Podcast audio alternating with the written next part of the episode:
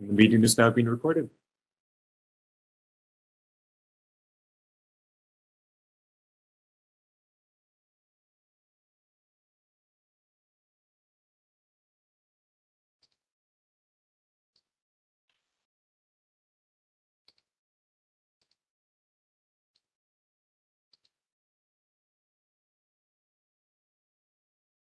So whenever you're ready, Chair Wan.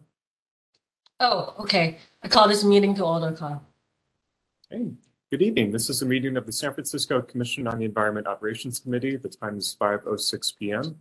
Please note that the ringing of cell phones, pagers, and similar devices can still happen virtually and is still prohibited. Please set your device to silent. Due to the COVID-19 health emergency and to protect commissioners, department staff, and members of the public, the meeting room of the Commission on the Environment Operations Committee is closed. However, commissioners and department staff will participate in tonight's meeting remotely. Commissioners will attend the meeting through video conference or by telephone if the video fails, and participate in the meeting to the same extent as if they were physically present. Public comment will be available for each item on this agenda. Each speaker will be allowed three minutes to speak. Opportunities to speak during the public comment period are available via phone by calling 1 415 655 0001 and entering access code 2492 384 6165. When connected, dial star 3 to be added to the queue. Best practices are to call from a quiet location, speak clearly and slowly, and turn down any other devices. Alternatively, you may submit public comment by email to the department's Commission Affairs Officer at environment at sfgov.org. Comments submitted via email will be forwarded to the commissioners and will be included as part of the official file. I will now read the land acknowledgement. The Commission on the Environment Operations Committee acknowledges that we occupy the unceded ancestral homeland of the Ramaytush Ohlone peoples, who are the original inhabitants of the San Francisco Peninsula. We honor the Ramaytush Ohlone peoples for their enduring commitment to steward Wara, Mother Earth. We wish to pay our respects by acknowledging the ancestors, elders, and relatives of the Ramaytush community and by affirming their sovereign rights as First Peoples. This concludes the land acknowledgement. I will now call the roll. Commissioner Wan, Here? Commissioner Hunter is excused, Commissioner Stevenson. Here. Chair Wan, we have a quorum. Wonderful. Next item, please. The next item is item two, review and vote on whether to approve resolution file 2023-01-COE-OC, resolution making findings to allow teleconference meetings under California Government Code Section 54953E. The speaker is Kyle Weiner, Commission Affairs Officer. The explanatory document is resolution file 2023-01-COE-OC. This item is for discussion and action. The committee will consider adoption of a resolution making findings that newly enacted Government Code Section 54953E requires in order to allow the committee to hold meetings remotely as currently required under local law without complying with certain Brown Act requirements. So moved. Thank you. Uh, I think I heard Commissioner Stevenson already approved. I'll second. So I guess we have a motion by Commissioner Stevenson and a second by myself. And let's open up for public comment for this item. Thank you, Chair Wan. Just one moment while we open it up to public comment.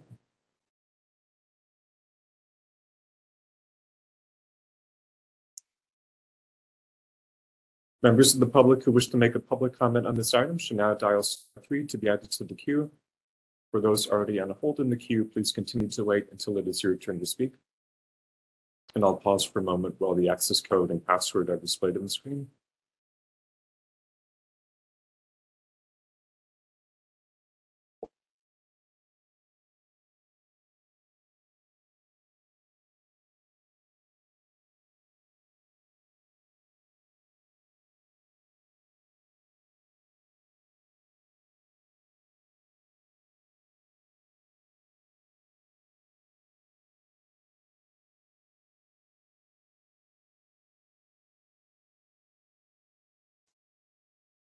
And seeing no callers in the queue, public comment on this item is closed. Great, Kyle, please call the roll. Commissioner Wan, Aye. Commissioner Hunter is excused, Commissioner Stevenson, Aye. Motion passes. Thanks. Um, next item, please. The next item is item three, approval of minutes of the October nineteenth, twenty twenty-two Commission on the Environment Operations Committee meeting. Explanatory document is the October nineteenth, twenty twenty-two meeting draft minutes. This item is for discussion and action. Great, Do we Commissioner. approve the minutes? Thank you. Second by myself. So we have a motion by Commissioner Stevenson and second by myself, and uh, there's no further discussion, so we can open up for public comment. Members of the public who wish to make a public comment on this item should now press star three to be added to the queue. For those already on hold in the queue, please continue to wait until it is your turn to speak.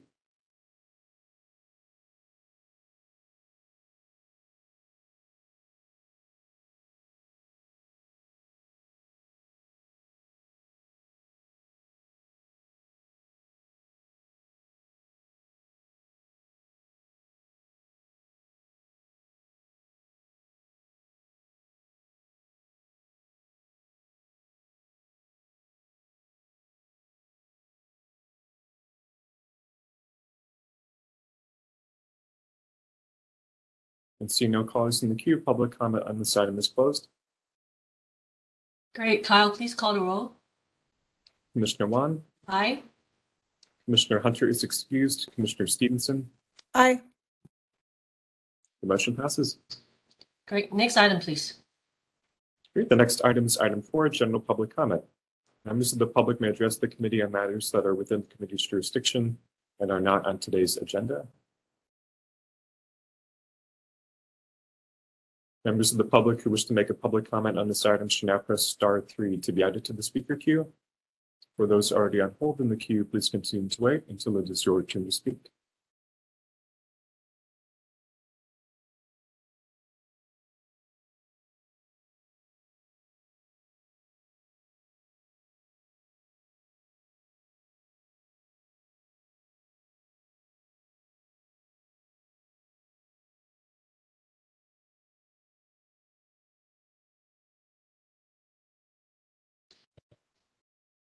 And see no callers in the queue, public comment on this item is closed. Uh, I, can I, uh, thank you. Can we propose to also move the item number seven, the presentation of the SFE website, uh, prior to the next presentation on the budget? We might require longer discussion. Yes, Commissioner. So jumping ahead, the next item is item seven. Just one moment. Item seven is update on the Environment Department website. The sponsor is Jennifer Sang, Outreach Program Acting Manager. The speaker is Steve Wilson, Web Experience and Strategy Coordinator. This item is for discussion.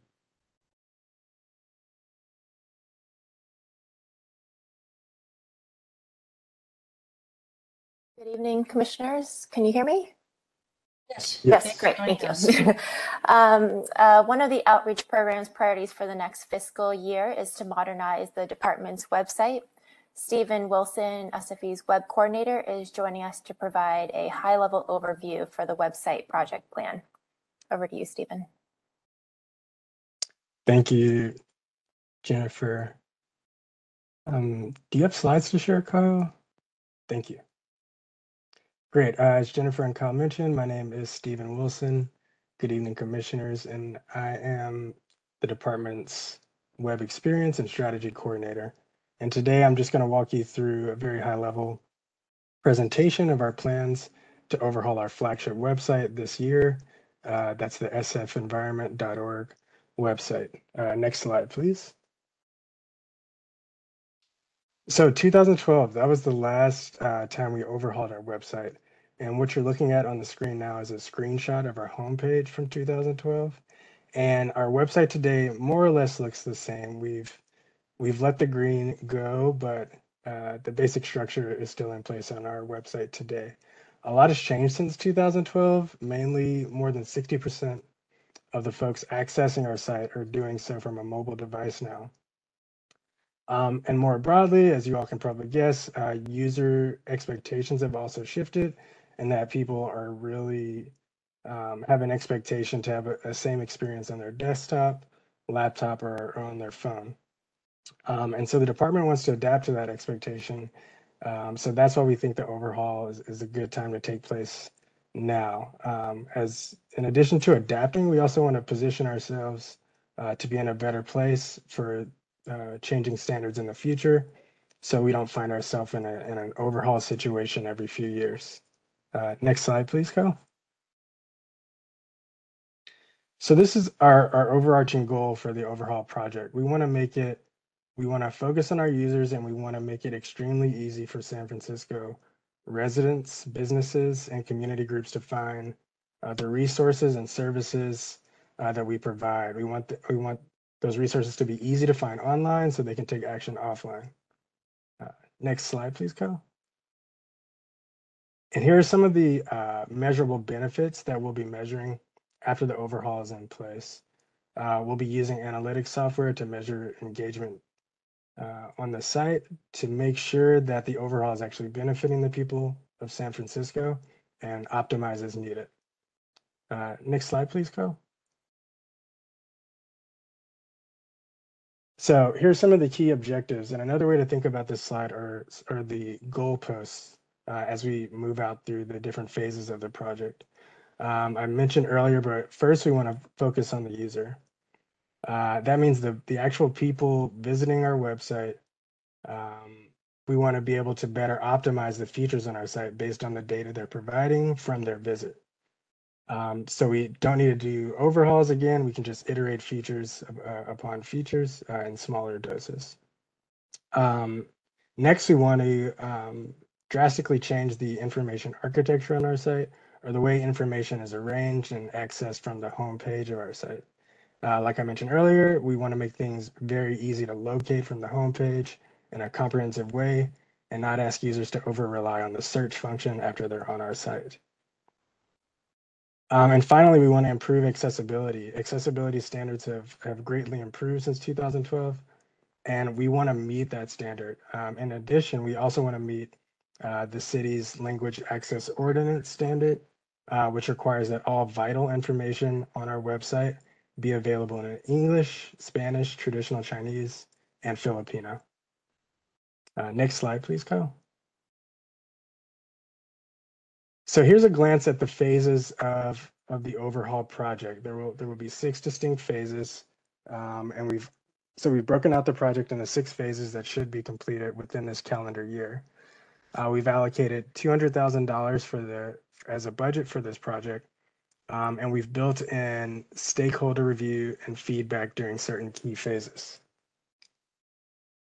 Um, you can look at the phases here, but the first one is research, second is design, third is development. That's where we'll actually be doing uh, the coding and the technological um, foundation for the new website. Phase four is the quality assurance, where we'll be testing all that technology. Phase five is change management, where we'll come up with documentation and I'll lead trainings for staff on how to use the new website. And phase six, finally, is final acceptance and launch. Uh, next slide, please. Uh, and that that's it. That's that's all I have for today. And this is just the beginning. I'll continue to provide uh, status updates to commissioners as this project progresses. Thank you so much. Uh, thank you for your presentation. Uh, there's a slide that you talk about the six different phase. Is there any like timeline on there or is it depends on how it goes? Well, we'll start this month. We we just had the purchase order open um, recently, and um, it won't be the same time allotted for each phase. Like the development phase will will probably take the longest. Um, the design phase will probably take a long time. Um, but to answer your question, it it won't. It, it'll just go in that order, but there aren't a, a set uh, timeline for each phase. So, uh, Which I assume that you will update us later upon the like possible timeline that we'll see a new website or or Yes, just yeah, Certainly, as we get closer, um, I'll update you. Um, there, some of the phases will overlap, um, and I'll provide updates too for that as well. Uh, it seems quite technical to me, so Commissioner Stevenson might know better than I do. So I'll pass on to you, Commissioner Stevenson. Hey, that was thanks for the presentation, and I'm excited to see that we're going to do this work because it absolutely floored me when you said it was 2012 when we last did it. So yeah, we got to do it. I'm glad we're going to update it. Um, It's time. Yeah, it's time. It's an exciting project, and I like the focus on accessibility. I do think that that's one of the things that I feel like has gotten so much better um, in the last handful of years. I just went through a very large website redesign almost a year ago. We launched in February, and um, there were just a lot of things that I learned in that process because I hadn't done it in so many years. And there were, you know, I certainly think that we can all get a lot better at making sure that everybody has access to information. Um, one of the things that came out during my participation in that project was um, a really strong knowledge and understanding, which doesn't really work for my like straight middle of the road Gen X life life in the way that I absorb information, but that something like 72% of people surveyed, digital users surveyed, said that they would rather absorb information about something via video than read it. And so I'm hopeful that the the process that you guys go through, especially in that sort of like level one, um, I'm not saying to lead people to it, but like as we're gleaning information from folks about what they're what they're wanting, that we're um, addressing some of that sort of like new content needs as well. And then I think as a department, we're going to have to think about what does it mean if we have to provide video, right, for people to understand and absorb things because that's a whole other level of funding and content creation as opposed to, you know, throwing some text on a page. So um, I just want to throw that out there as something that really shocked me as I just went through the the process that I went through last year. Thank you for sharing. Yes, Jennifer? Yeah, um, I just wanted to add that we have done some user research, um, insight research before we opened up this PO uh, to start on this work, and we will continue to do that research uh, as we know things continue to change. So that will largely inform how we make decisions. And as Stephen mentioned, we will keep you informed throughout the process. We won't just show up a year from now um, when we estimate that the um, website should be completed. Um, we will keep you um, kind of in step with us to get your feedback, similar to what we did with the brand refresh. Um, and so we actually do have kind of a loose timeline. So that's why we're estimating um, about the calendar year for the completion of the website. Um, however, we know sometimes things change, um, and a lot of that depends on feedback and um, what's going on in the world. So our estimation is for about the next uh, this calendar year, um, but again, we'll keep you posted as things progress. I have one more question. Um, is just this is a process question. Does meaning that if we've opened the PO, does that mean that we haven't yet released an RFP for agencies?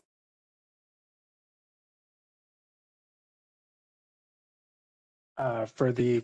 We're actually already in contract with an agency already, so the PO is is how we actually initiate the, the okay. work, so they can invoice us. Yes. Great. Okay, that's good. We're already there. Forward to it. I'm thinking about the video option. You mean like TikTok thirty seconds? but that's what my YouTube. 30 seconds. Very much blew my mind because like if I want information, like I just sort of want it in a list and I want to read it and I don't want to do it that way. And it was very consistent across all these different research studies that especially, you know, folks that are younger than I am, um, they would rather absorb the information from a video, whether it was a recipe or like technical detail on how to do something. I thought that was it was insightful to me anyway. Yeah, uh, I think also our con- constituents here is actually very broad. So it could be quite challenging, but great points. Uh, any other discussion, Commissioner Stevenson? Great, I think we can move on to public comment, but thanks for the presentation though. You're welcome. Thank you. Just one moment.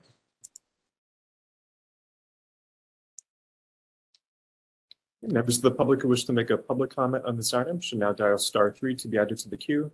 For those already on hold in the queue, please continue to wait until it is your turn to speak.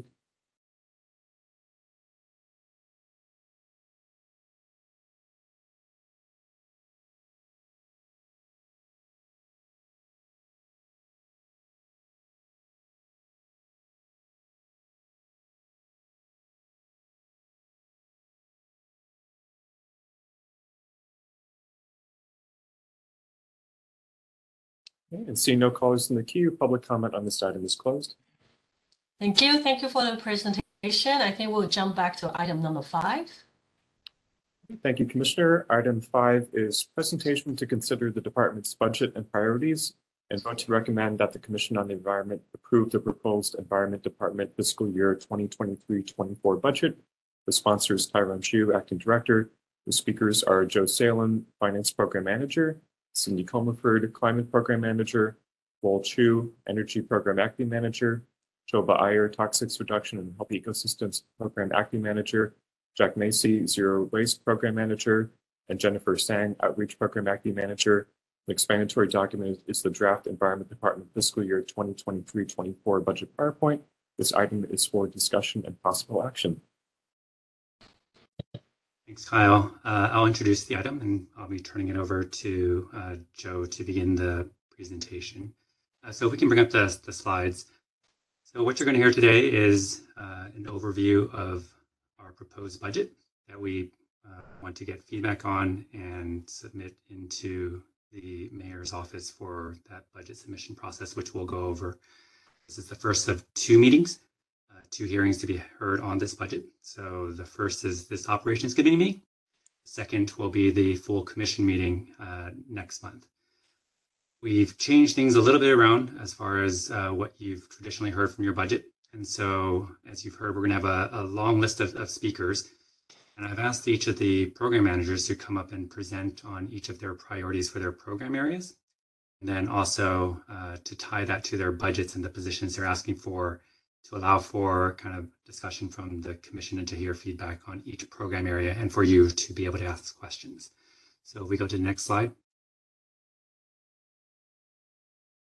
So we'll first start off with an overview of the mayor's budget instructions and the overall budget process and the timelines associated with the uh, budget process.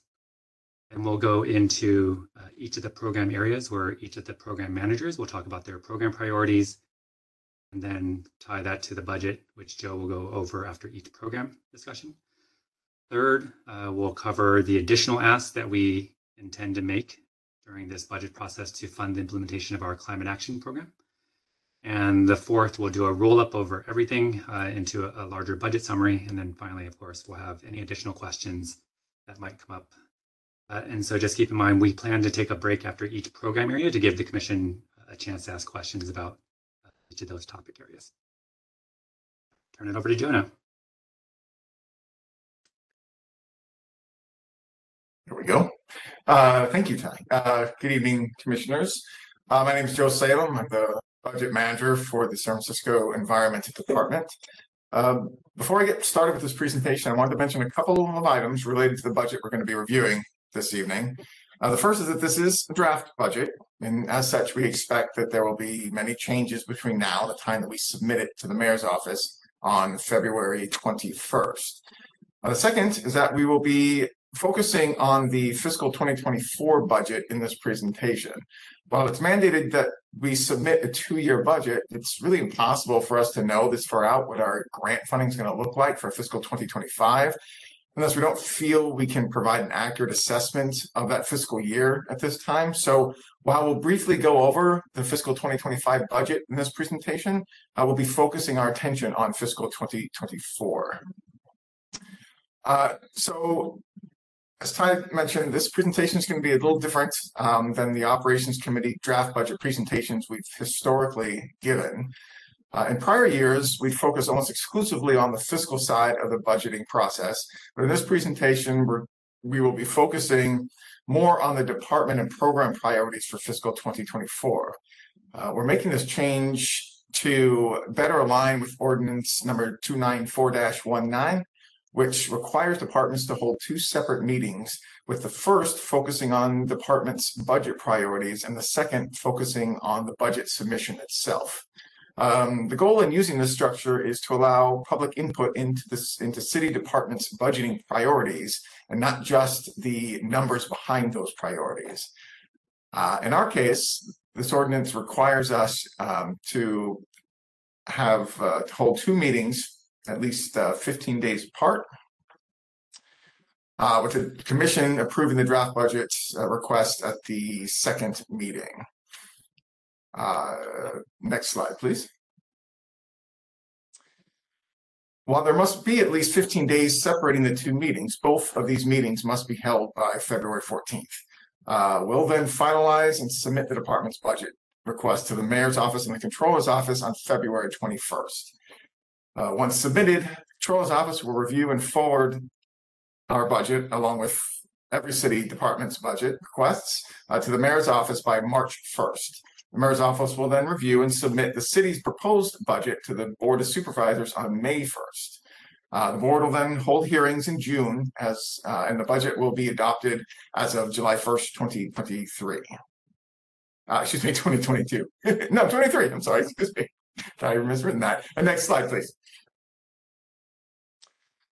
So, uh, the current, the city's currently projecting a combined $728 million general fund deficit for fiscal years 2024 and 25. Uh, this is a significant deficit. Uh, we we haven't seen a deficit this large uh, since the days of the Great Recession in, in 2008. Uh, as a result of these large projected deficits, the mayor's office, the mayor's budget office, is requiring general fund departments to reduce ongoing expenditures by 5% in fiscal 23-24, with a further reduction of 3% in fiscal 24-25, for a total of 8% over the two fiscal years. Uh, the mayor's budget office is currently, or excuse me, is further instructing all departments to prioritize filling vacancies in core service areas and utilizing remaining vacancies for budget savings. Departments are also being asked to consider other important mayoral priorities like the city's racial equity goals in their budget planning. Uh, next slide, please. Uh, historically, the San Francisco Environment Department has not received any continuing general fund support. So instructions for departments like ours is to absorb all increases in budgeted expenditures in the fiscal years. Um, for fiscal 2024, uh, the department does receive a small general fund allotment of uh, about $329,000. So we will be required to reduce that ongoing support by 5% or about $16,000 in fiscal 2024, with an additional reduction of 3%, uh, or about $10,000 in fiscal 2025. Next slide, please. So while we'll be taking a more detailed look at each program budget in the following slides, I wanted to show you a quick big picture of what our budget currently looks like for the next fiscal year. Uh, some of you, some of you may know, um, the San Francisco Environment Department has both an annual appropriation ordinance or AAO budget and an annual operating budget. The AAO budget request is what we deliver to the mayor's office on February 21st. Um, but the operating budget is a more comprehensive representation of the department's spending plan.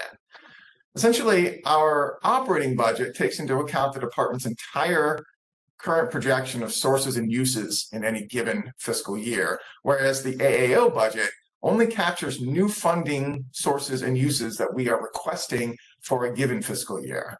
Because of this, um, you know, when we receive mid and or multi-year funding, uh, those sources tend not to be reflected in the AAO budget request, even though we'll, we are spending against them in those fiscal years.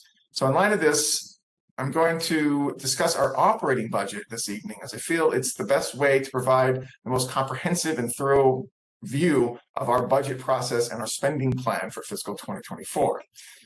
And that brings us to the current slide here. Um, this slide shows side by side our draft AAO proposal and our current operational budget proposal. As you can see here, uh, there's a large variance between what we're proposing in new funding, which is the annual appropriation side, on the left, and what we are currently expecting in operational funding for the next fiscal year. Uh, is this variance greater illustrated than in the grant revenue row. Uh, we currently expect to request about $4.6 million in our AAO submission to the mayor's office, but we expect to recognize over $8.5 million in operating revenue from grant sources in fiscal 2024. Uh, side-by-side comparison you see is really just for illustrative purposes. It's designed to hopefully show the magnitude of the variances and why we feel it's important to review our total operating budget as opposed to just our AAO budget request. Um, turning to that operating budget, you can see we currently have a large projected deficit for fiscal 2024. Um, the, the vast majority of this $1.67 million deficit, about 1.54 million, is directly tied to a one-time add back uh, funding that we received for the current fiscal year that we have not yet secured for fiscal 23-24. Um, the remainder of that deficit of our deficit is mostly tied to cost increases um, for personnel, cost of living adjustments, colas, and things like that. Uh, next slide, please. For the current fiscal year, 22-23, we received a one-time add back from the Board of Supervisors for $2.6 million to work around climate and clean transportation projects. Uh, this add back funded positions that for fiscal 23-24 equal 6.15 FTEs and represents a cost to the department of approximately 1.54 million. Uh, as I mentioned, the funds for these FTEs are not secured at the present time, and thus they're being represented as deficits in our draft budget. Uh, the acting director, excuse me, acting director Jue will speak more about this later in the presentation. Uh, next slide, please. Uh, as I mentioned earlier, we are required to submit a two-year budget request uh, each year, but because of the nature of our funding and our heavy reliance on grant revenue, it's incredibly difficult to accurately forecast a budget for the second fiscal year of our submissions. Uh, as you can see here, fiscal 2025's uh, budget deficit stands today at a massive $2.9 million, which is more than 1.2 million more than our current uh, 2024 deficit. This is primarily because several grants that are active in 2024 will conclude before uh, fiscal 2025. So while we have every confidence that we will you know, secure new grants or other funding sources to cover this gap by the time we submit our fiscal 2024, 25, 25, 26 budget next year, um, you know, those grants or other sources, uh, you know, have not even been identified yet, much less applied for or awarded.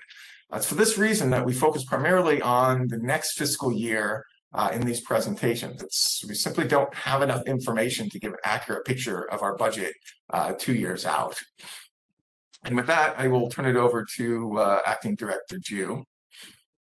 Oh, no, I won't. I will turn it over to the climate team.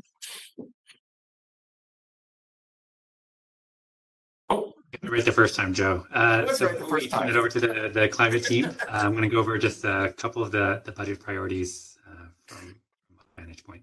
Next slide, please. So what you see here uh, is something that was displayed at the last full commission meeting, which is uh, how the department is organized. And so uh, each of the program areas, of which you will be hearing from uh, individually and respectively, as well as the admin team, uh, which will also be giving a presentation on their budget as well. Slide. The priorities I've kind of set forth um, from my position, uh, one, which we're going to talk a lot about, which is around securing the existing funds to make sure that we can retain staff and the existing level of service for CAP implementation, as well as requests for new resources uh, for the department uh, in terms of implementing the climate action plan. Uh, the second priority is around uh, reorganization, hiring, planning, and process improvements that are underway right now within the department. Third, you'll hear about the di- different climate policies and initiatives from all the various programs. And the fourth, uh, we've been doing a lot of work over the last few months implementing our department's racial equity action plan. So these four kind of serve as the backbone of what you'll be hearing a lot from, uh, from each respective program. So with that, I'll turn it over to Cindy to start with the uh, climate program budget. Great. Good evening, commissioners. Again, my name is Cindy Comerford. I'm the climate program manager, and I am going to be giving an overview of the climate program. We can go to the next slide, please. So the climate program is actually a compilation of three different teams, climate action, green building, and environmental justice, that all work collaboratively with other city departments, CBOs, which are community-based organizations, professional organizations, businesses, residents, and many other stakeholders to reduce carbon emissions and other harmful impacts to the environment through an environmental justice lens. And if we go to the next slide, we can see how the program is organized. Here is the org chart. There is a total of 16 positions in the climate program. We currently have four vacancies. Uh, two of the vacancies are within existing positions, and the other two are from our add back from last year. We are currently in the process of hiring two positions, and we plan to have the other two positions posted in February. If we go to the next slide, um, this slide documents the array of funding sources that the climate team has. There's nine in total. Uh, the first one is the general fund. Uh, as we heard in the last couple years, our program has received general fund dollars through the Board of Supervisors add back process. Um, but the program has very little continuing um, general fund money. We also receive uh, refuse impound money, which is our most stable source of funding, but is also really restricted to activities that have a nexus waste. We receive many work orders from different departments. So DBI is the Department of Building Inspections, MOHCD is the Mayor's Office of Housing and Community Development, PUC, our Public Utility Commission, and SFO, which is our airport. Um, we also receive funding from different grants. Right now, we have money from BayREN, which is the Regional Energy Network, CNCA, which is our Carbon Neutral City Alliance, and DPR, which is the state's Department of Pesticide Re- Regulation. Um, so each person on the climate team has multiple funding sources, which adds to the complexity of our budget. Some of the constraints are our reliance on work orders and grants, and also the uncertainty of the general fund allocation moving forward. Next slide. So I'm going to review the top priorities for the climate team for the upcoming year. And the first three are specific to our climate action team, but are really overarching to our program, to the department, and also to the city. So the first is to implement and track the CAP, which is the Climate Action Plan, in partnership with the private sector, government agencies, policymakers, and CBOs. As you know, uh, the climate team facilitated the development of the Climate Action Plan in 2021, and now we're really working on monitoring and evaluating our progress. As said earlier, we really need to secure long-term funding for the climate program and also for CAP implementation. And we're also really working hard to conduct outreach and marketing to drive awareness and engagement um, for stakeholders in climate action. So next, we're going to move to some of the priorities of the Green Building Team. And the Green Building Team has a large focus on developing building decarbonization programs and policies. Buildings are a large part of our city's emissions, and a lot of the growth within our climate team is going to be centered on how we equitably eliminate emissions from our building stock. And if we can go to the next slide. The Green Building Team is also working to administer San Francisco's Green Building Code and the municipal green building requirements, and also is working to reduce waste and minimize um, and maximize reuse from building products and processes. And the last two priorities include some of the work from our environmental justice team, which is really cross-sector in nature and works with diverse teams and city departments uh, to provide affordable housing programs to improve the quality of life through IPM, integrated pest management, and also building decarbonization. And last, we're collaboratively working as a team to facilitate the new Climate Equity Hub, which has a goal to advance justice by supporting homeowners and renters and construction workers in San Francisco to transition to an all electric um, buildings. And lastly, we want to continue to deepen our relationships with CBOs uh, through our environmental justice program. And we're really looking to expand our environmental justice program this year. So I'm going to turn it back to Joe to talk about the budget details for the climate program. Thank you. Um, I, would like to point out, actually, as we go through the individual program budgets, um, you know, some of them, some of the variances are going to look really striking, but as you'll see in the summary roll up towards the end of the presentation, the overall changes are, are pretty modest. Uh, what you're seeing in these variances largely reflects um, our attempt to accurately capture where time and resources are being utilized at the inter-program level.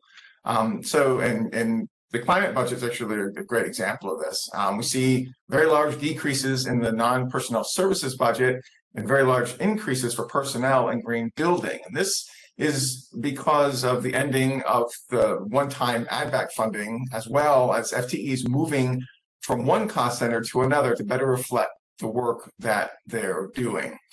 Um, we're currently showing a deficit in climate of about $1.2 million, and that is largely due to the ending of the add back revenue.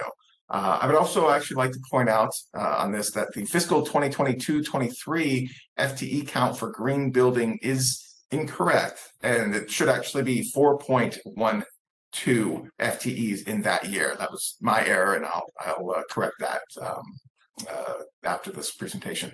Um, so we want to give commissioners um, an opportunity to, to ask any questions they may have uh, for each um, uh, program that we discussed this evening, either on the budget side or on the priorities side. Uh, so at this time, if any commissioners have any questions,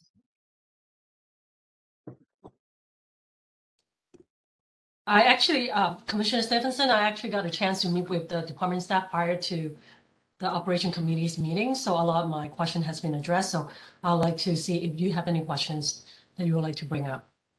Yeah, thanks. I do. Um, first, I just want to say I really like the format of this. I like getting to dive into the priorities. I think this is great. Um, and I have kind of some general questions more than I would say climate focused questions. Um, at the beginning, Joe, you said that the one of the things that we were supposed to take into consideration was the mayor's priorities in the budget. What are the mayor's priorities in the budget? Do we have uh, does she have any climate or environmental priorities as, as things that she has highlighted as wanting in the budget? You know, the, the, only ones that were stated were the ones I mentioned in the um, in the briefing. I can certainly see if a more comprehensive um, list of priorities from the mayor exists, um, but uh, I, am afraid I don't have anything more than what uh, that, that I received at the time currently. Okay. I have two other general questions that you probably have the answers to. One is you mentioned cost of living adjustments. Is the city like are we overall taking care of our employees with regard to things like increased inflation and cost of living or and so is that already in this budget or is that something that's separate?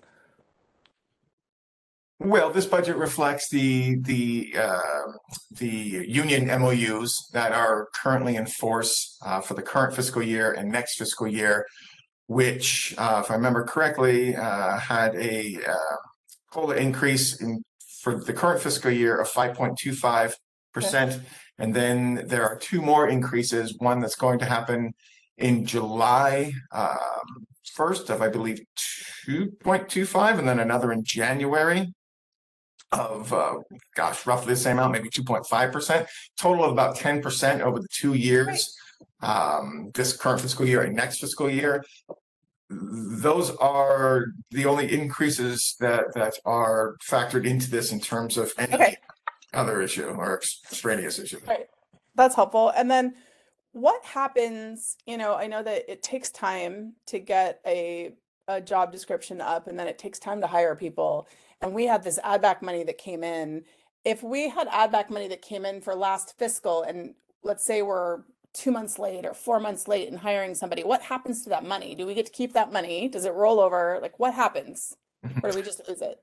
So uh, first, I'd like to say that we we did um, try uh, when we were requesting the funds uh, to to uh, accurately reflect how the hiring process was going to go. But of course, that never holds. And, and then we will, we do expect to recognize um, some salary savings from the positions that were, um, uh, you know, allotted to us through that that add back. Um, the the funding is annual, so while the um, while the the the funding is there in this fiscal year, it will not automatically go into the next fiscal year because we don't the, the fund that those those um, dollars are in is is annual. We can request for funds to move forward, but when it comes to salary, we've been told that we cannot carry forward salary budgets.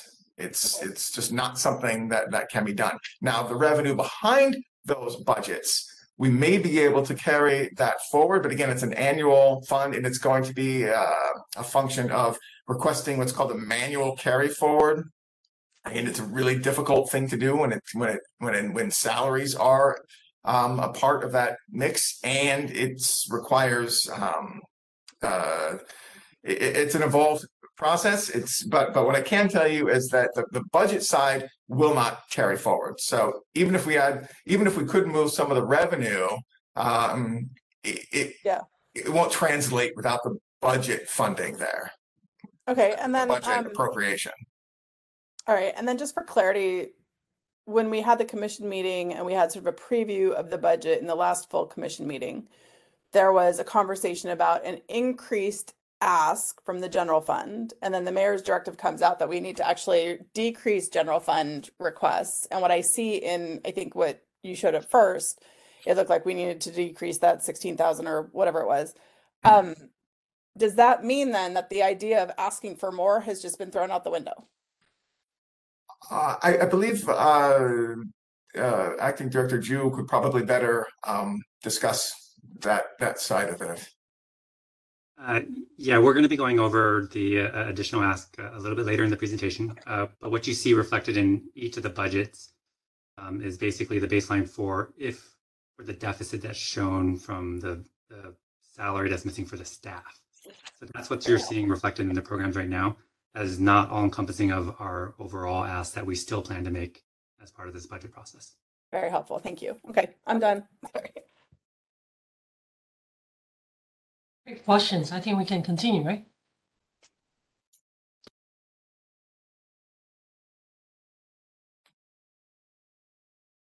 Okay, thanks, Joe, um, and thanks, Cindy. Um, good evening, commissioners. Um, I'm Lowell Chu. I am uh, the interim energy program manager, um, and so I am um, working on the clean transportation program and the energy efficiency program. But not for long. We have joining us tonight um, a newest colleague, Hannah Truen. Hannah, if you can um, come on audio and video, um, you like to briefly introduce Hannah, who will be leading the clean transportation program um, uh, moving forward, and we'll be going through a, a transitional phase. Hannah?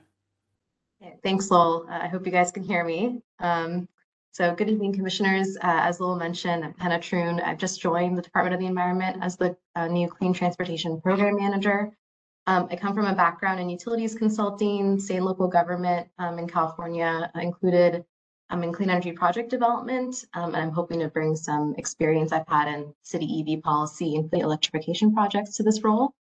Um, just started last week, so getting up to speed on all the great work Lowell and the team have been doing. So, um, you know, I'm looking forward to working with with everyone uh, to achieve the clean transportation priorities. But I'll, I'll hand it back to Lowell to go over those in more detail for this meeting. Good to meet you. Thank you, Hannah. Um, and uh, next slide, please. So the clean transportation, this slide highlights um, uh, the general overview of the program. Um, the program develops funding proposals and implements grants and policies that advance sustainable transportation strategies within the Climate Action Plan, the citywide electric vehicle roadmap, and in coordination with stakeholders, including other departments, agencies, and also community-based organizations. Next slide, please.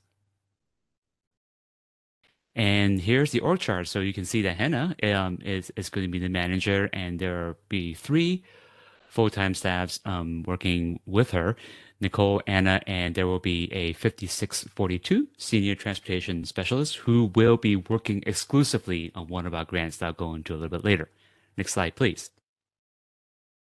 So this slide highlights um, the diverse streams of funding that the Clean Transportation Program has. So, as I mentioned, um, you know there are a lot of grants that we're currently administering and implementing.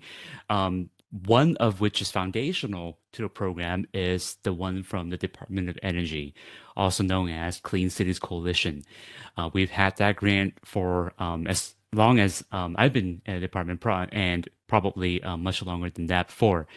And I also mentioned that um, there are some state grants we're currently implementing. They're both from the California Energy Commission.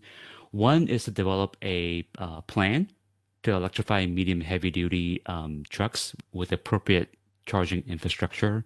And the other is the $2.4 million light duty implementation grant, and the senior clean transportation specialist will be charged with helping Hannah and the team implement that grant primarily.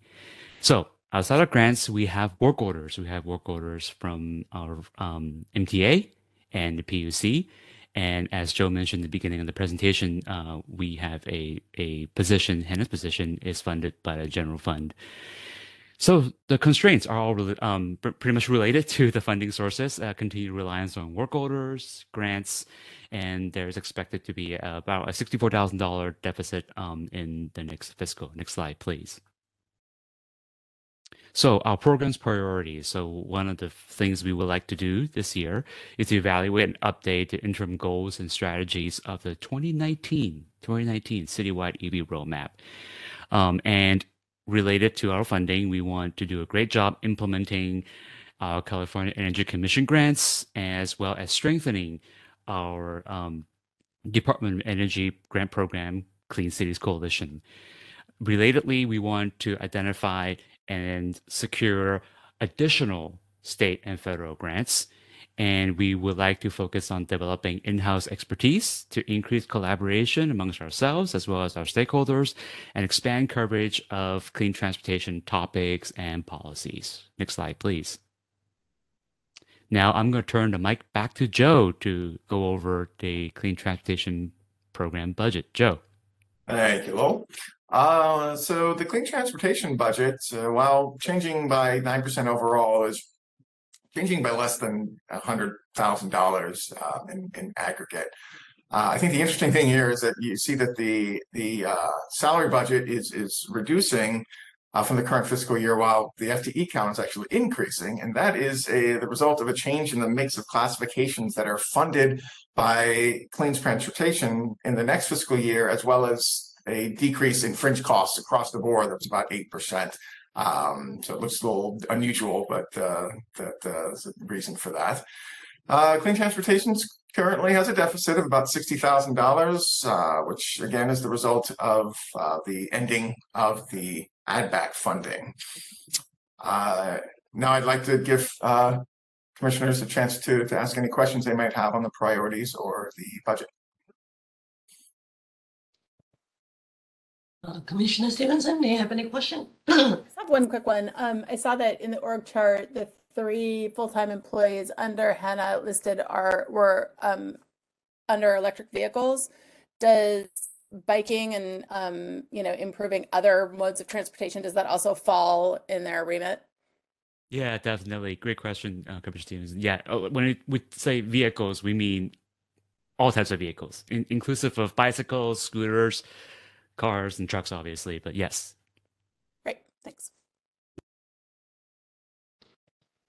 Thank you. I think we can move on. Okay, um, great. Now energy. Next slide, please. So the energy program, um, our goal is to advance the climate action plan by designing and administering energy efficiency programs that provide climate protection while reducing costs and energy burdens for all San Franciscans. Next slide, please.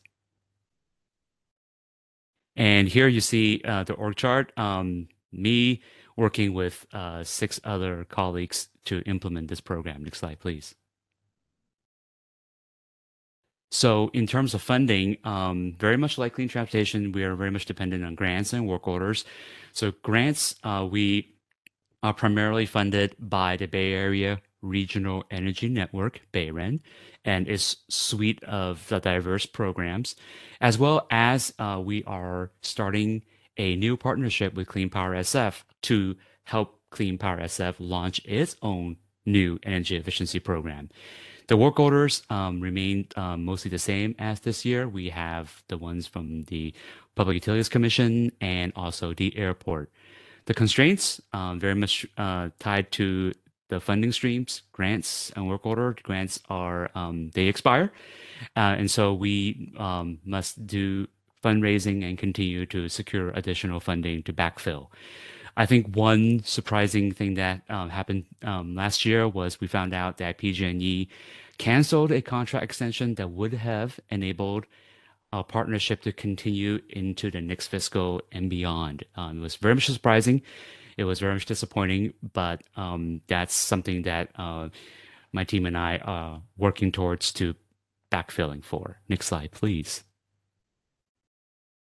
So our priorities for energy program um, is to save customers money by meeting um, electricity and natural gas savings goals. In doing that, we need a robust network of um, capable contractors to participate in the programs and as well as the energy efficiency industry wide. Uh, we do that. Um, we also look for additional funding, state, federal, um, through engagement with stakeholders, including contractors, um, small businesses, um, and, uh, and other stakeholders. We are increasing project and fundraising coordination with Cindy's group, um, including the Climate Equity Hub, and again, funding, funding, funding, secure long-term funding for the energy program. Next slide, please. Okay, Joe, turn it back to you, please. Thank you, thank you. Uh, so the energy budget is actually really stable uh, for the next fiscal year. They're showing a large increase in um, you know both expenditures and revenues, mainly as a result of two BayREN grants that uh, are going to be active at the same time in fiscal 2024.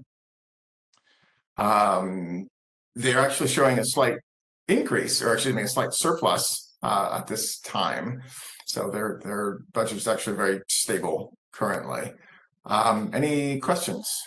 Can I just do a follow-up questions regarding the PG&E contract extension that has been like uh, yanked? Can you give me a little bit details about that? Or Sure, Commissioner. Yeah. Or what type of services or partnership?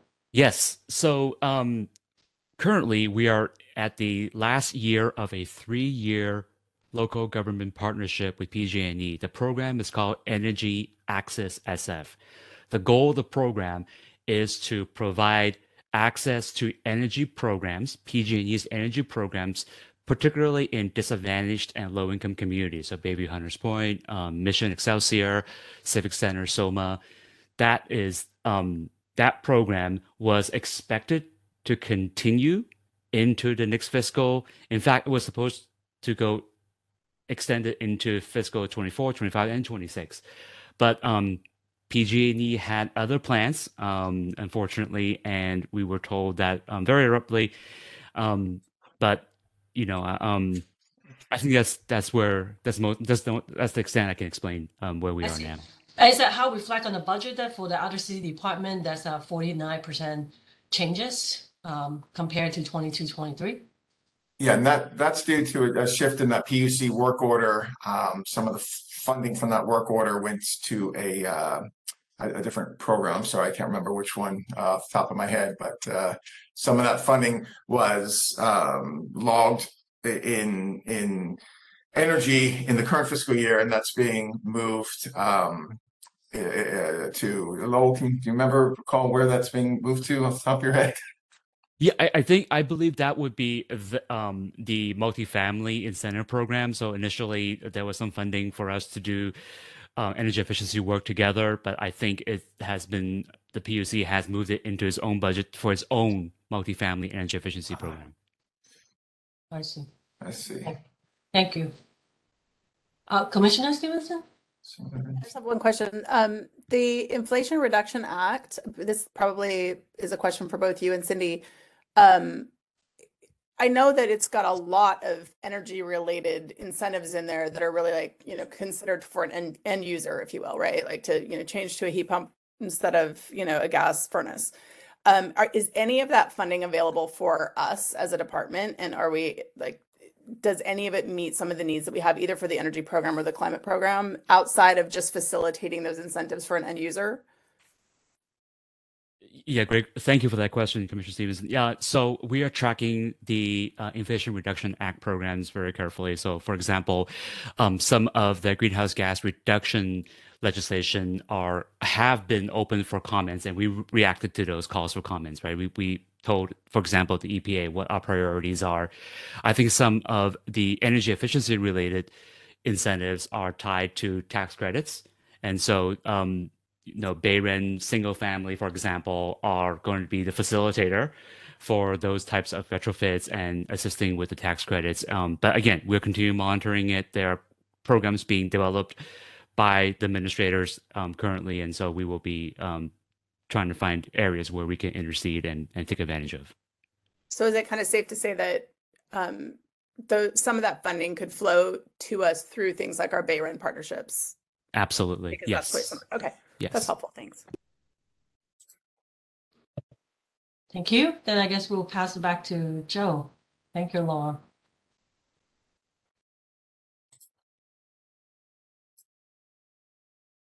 Um, there we are, toxics. Hi, everyone. Good evening. My name is Shoba Iyer, and I'm the Senior Municipal Toxics Reduction Coordinator, and I'm also currently the Acting Program Manager for the Toxics Reduction and Healthy Ecosystems team. Next slide, please.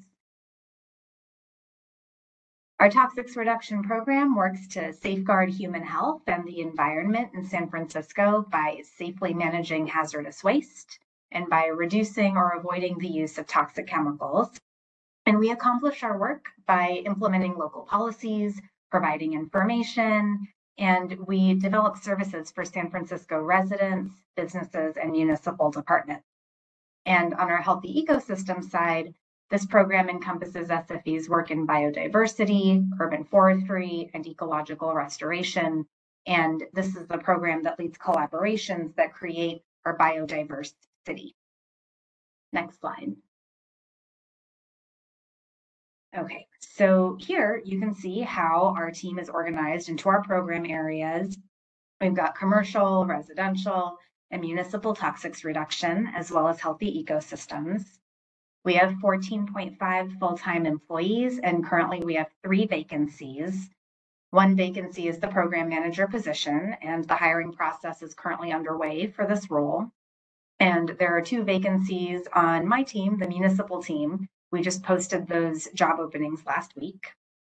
Next slide, please. About half of our program budget comes from the Toxics Impound account, and the rest comes from a combination of work orders with other San Francisco municipal departments, from grants, from fees from the Safe Medicine Disposal Ordinance, and most recently, we received a bit of general fund money added back to our budget for healthy ecosystems. And our constraints include our reliance on work orders and grants. Next slide, please. Okay, so on this slide and the next one, you'll be able to read our program priorities in the coming fiscal years. And I'll have time to walk you through our four key priorities today. So you'll see those on this slide here. A key priority in our residential toxics reduction area is to maintain opportunities for residents to recycle all types of batteries. And this includes integrating San Francisco's existing battery collection programs with new statewide programs in 2022 California legislation. And we're expecting that legislation to expand collection opportunities for large capacity lithium batteries generated by e-bike users and users of other electronic mobility devices. And this is a high priority area because these batteries have been involved in many solid waste facility and equipment fires. A key priority in our municipal toxics reduction area is to improve the data we collect on city purchases for the Buy Green program. And this is important for us to effectively implement the Buy Green ordinance. Our current process relies on city suppliers to share purchasing data with us, which we then need to obtain and review and clean and analyze. So we're continuing to work with the Office of Contract Administration to identify tangible methods for improving our data collection process using the city's procurement system.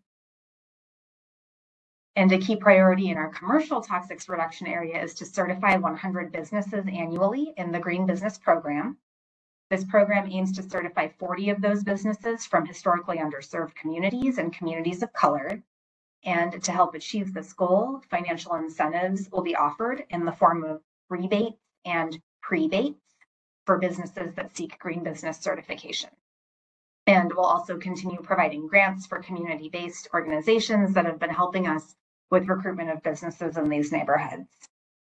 And as part of the Healthy Ecosystems chapter of the Climate Action Plan, a key priority is to green neighborhoods to restore ecosystems and protect biodiversity. And an important aspect of this is providing grants to incentivize community involvement these efforts help connect San Franciscans to nature in the city. Next slide, please. So I don't have time to uh, go into each of these, but I'll leave this up for a few moments. You can take a quick read on these other priorities.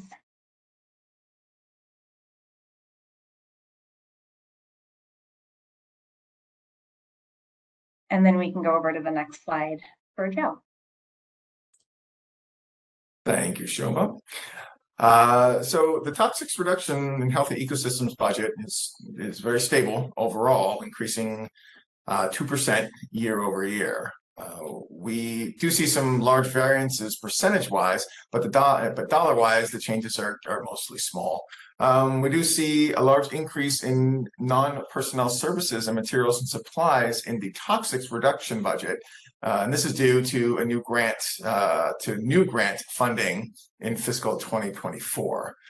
This budget is currently showing a deficit of 158,000, uh, which again is due to the conclusion of the current year's add back funding. And we will happily take any questions you have. Thanks for the uh, explanation. I don't have much question on this. Uh, Commissioner Stevenson? Nope, I don't have any questions. Thank you. Thank you. We can continue to roll. Back to you, Joe. Oh, so thank you, uh, Zero Waste.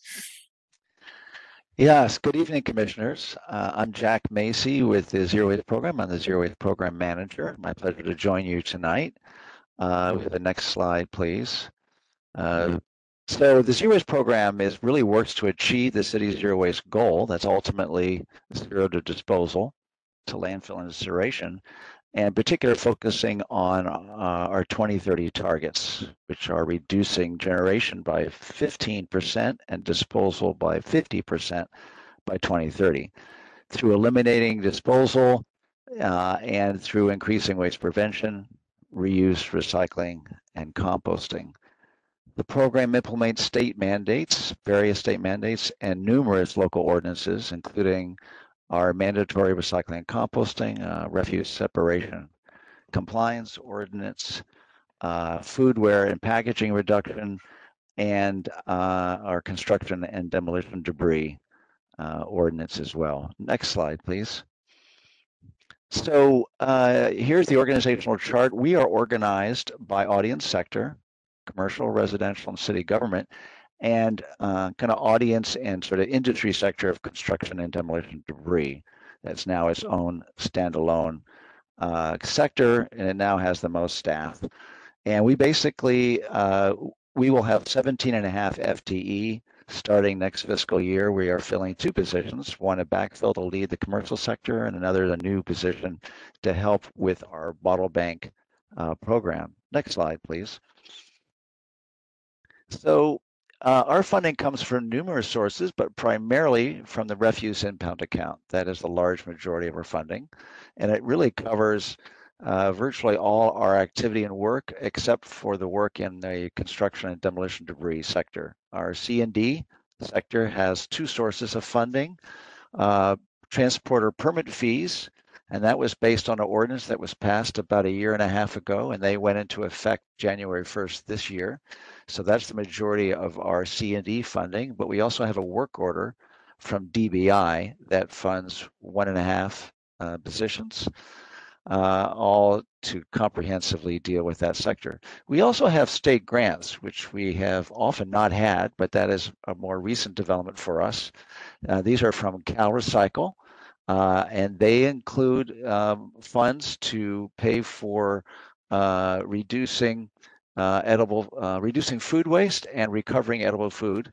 Uh, and they are they tie into us helping us in, comply with the comprehensive SB 1383 uh, organics legislation in California to get organics out of the landfill into beneficial uses. And we have a chunk of that going to compost procurement. We also have cigarette litter abatement fees listed here. They are really a pass through, and that dollar amount, while it shows up in our budget, we are passing that on uh, to the the tax collector and public works primarily that uses those funds to help pick up cigarette litter. So we have so the, the constraints that we have primarily relate to the refuse impound account, as that's the majority of our funding. We um, are uh, going to be having a new refuse rate uh, process uh, based on the changes passed by Prop F on the June ballot.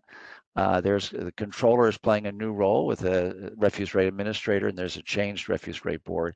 That process will be starting soon for new rates effective October 2023.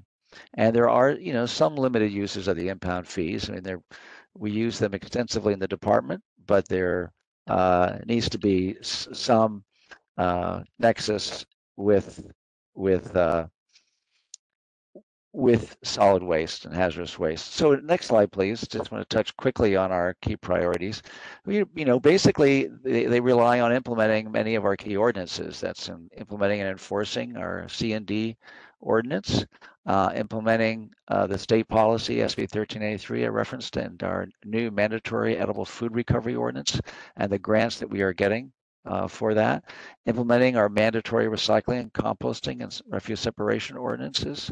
And we have an, a, a robust grant program that we have funded numerous CBOs to help reduce refuse generation and increase recovery, providing numerous services for San Franciscans as well. Next slide, please. Uh, and then finally, you know, the other priorities include focusing on uh, reusable packaging, particularly foodware, uh, through developing a policy on that and continuing the assistance we provide businesses to switch to reusables, as you see demonstrated in that nice photo. Uh, we will have the refuse rate process that I mentioned. We are going to be uh, involved in that uh, and helping complete that and implementing new rates and supporting a our bottle bank mobile CRV program as well. So those are our key priorities. And now I want to hand it over in the next slide back to Joe Salem. Thank you, Jack. Uh, so zero waste is uh, for the next fiscal year. Um, they are seeing a significant increase uh, um, due to the rise in, in, state grant spending for fiscal 2024 uh, that Jack mentioned um, a moment ago. Uh, but overall, it's it's a very stable budget. Um, their their sources um, and uses are are in, in, really good shape. They're actually showing a surplus currently of about twenty seven thousand dollars. And we'll take any questions you might have. Uh, Commissioner Stevenson. No, I don't have any questions. I just would love to highlight that, you know, when there's stable funding sources, everything kind Yeah. of flows through easily. Exactly. Yep, yep. I- I'm just always implied amazed how many, how each department different like priorities and we've been doing all this. It's quite amazing, I have to say. You guys did a great job. Back to you, Joe. I think I will will highlight just uh, because Commissioner Stevenson brought up stable funding. There, we are trying to make our best projection for what we historically have received from uh, the refuse rate because there's a new refuse rate application process that's underway right now and that will be complete in October. It is essentially an assumption until that uh, rate is approved and adopted in October. So it could possibly impact what you're seeing here, but uh, at this point, we don't we don't know. It's a good reminder. Thank you.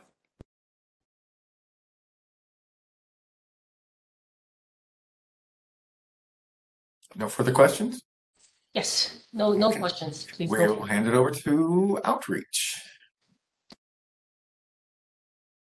Hi Again, commissioners. Um, again, I'm Jennifer Zhang. I'm the senior marketing communication strategist and the current acting outreach manager. Next slide, please. Uh, so the goal of the outreach program is to promote the department's environmental programming to foster public awareness and participation in our policies and initiatives. The program includes direct public outreach, including environmental education to K through 12 schools and traditional communications such as web, graphic design, and social media. Next slide, please. Uh, here you will see the outreach program organizational chart.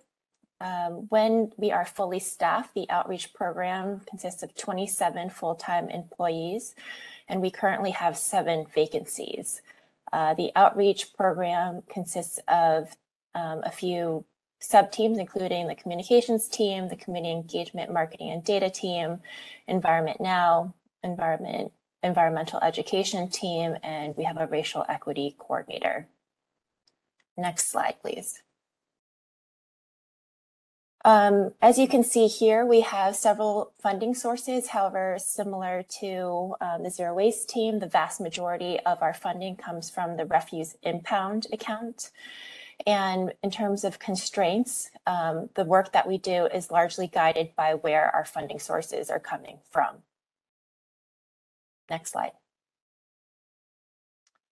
So we've outlined eight priorities for the outreach program. First, as you heard Stephen Wilson talking about at the beginning of this meeting, we want to modernize, modernize the department's website, which hasn't been updated since 2012 to uh, meet accessibility standards and language access ordinance requirements.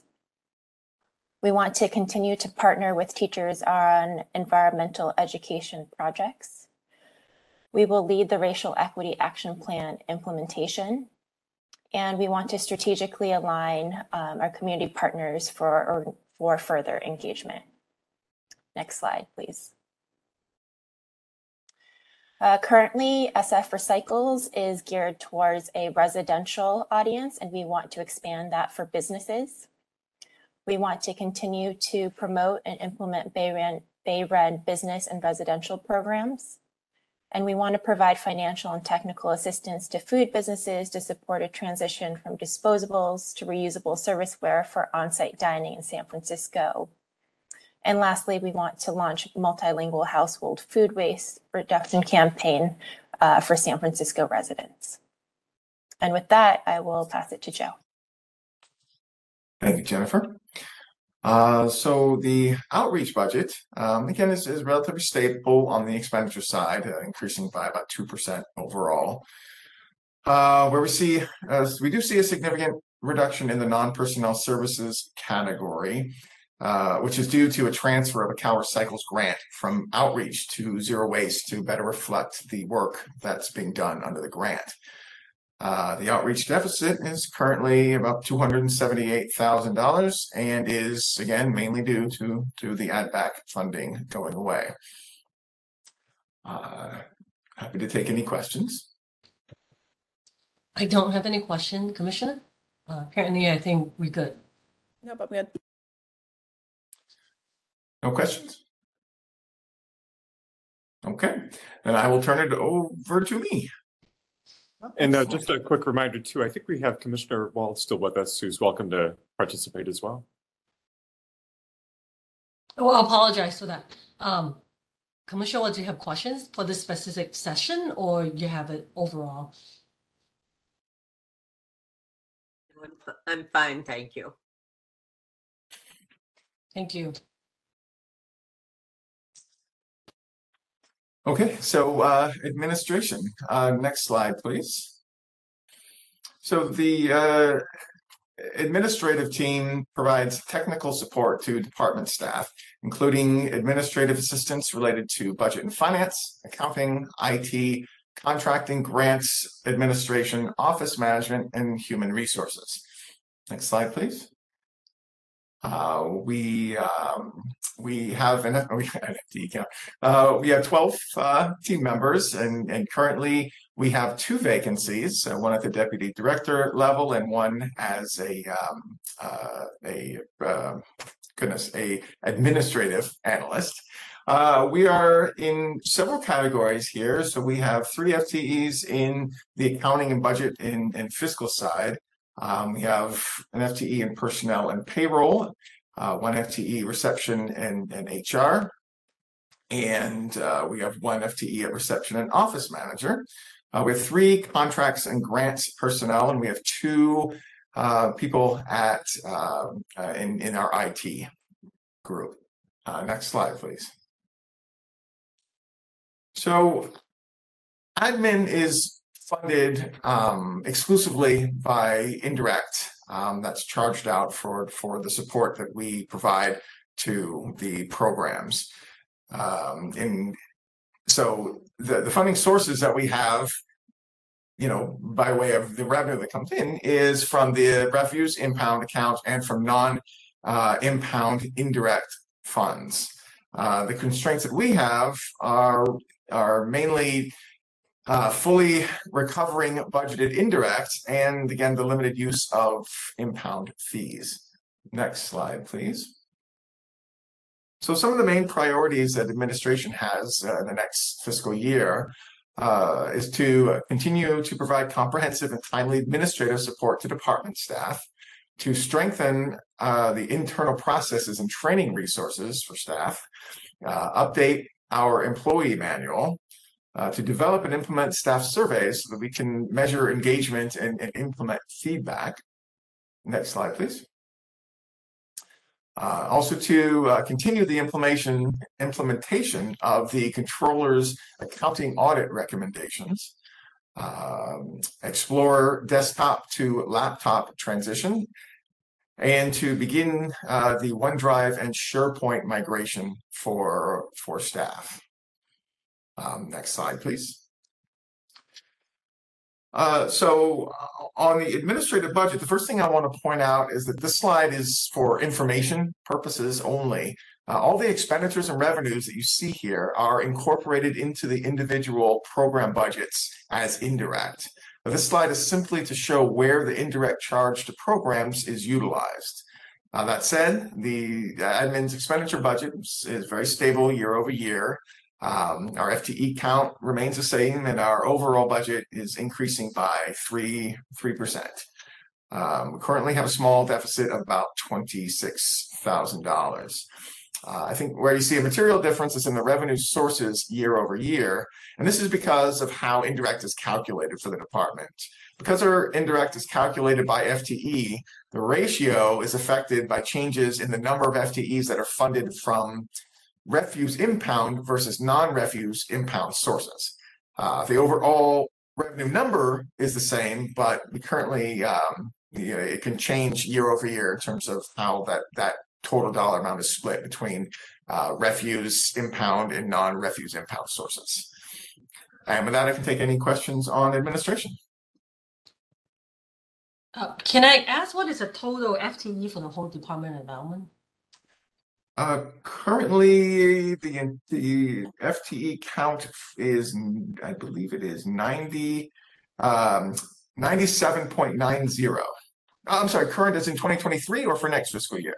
Well, I'm just trying to do relative to think like the FTE for the administrative department is at a good ratio to support the whole department. So, Uh, okay, so so in this current fiscal year, we have 96.6. Next fiscal year, 97.9. Um, uh, and if we count the the the environment now uh, FTEs, that goes to 102.9 uh, for next fiscal year. so it's about ten percent of the staffing is administrative support then.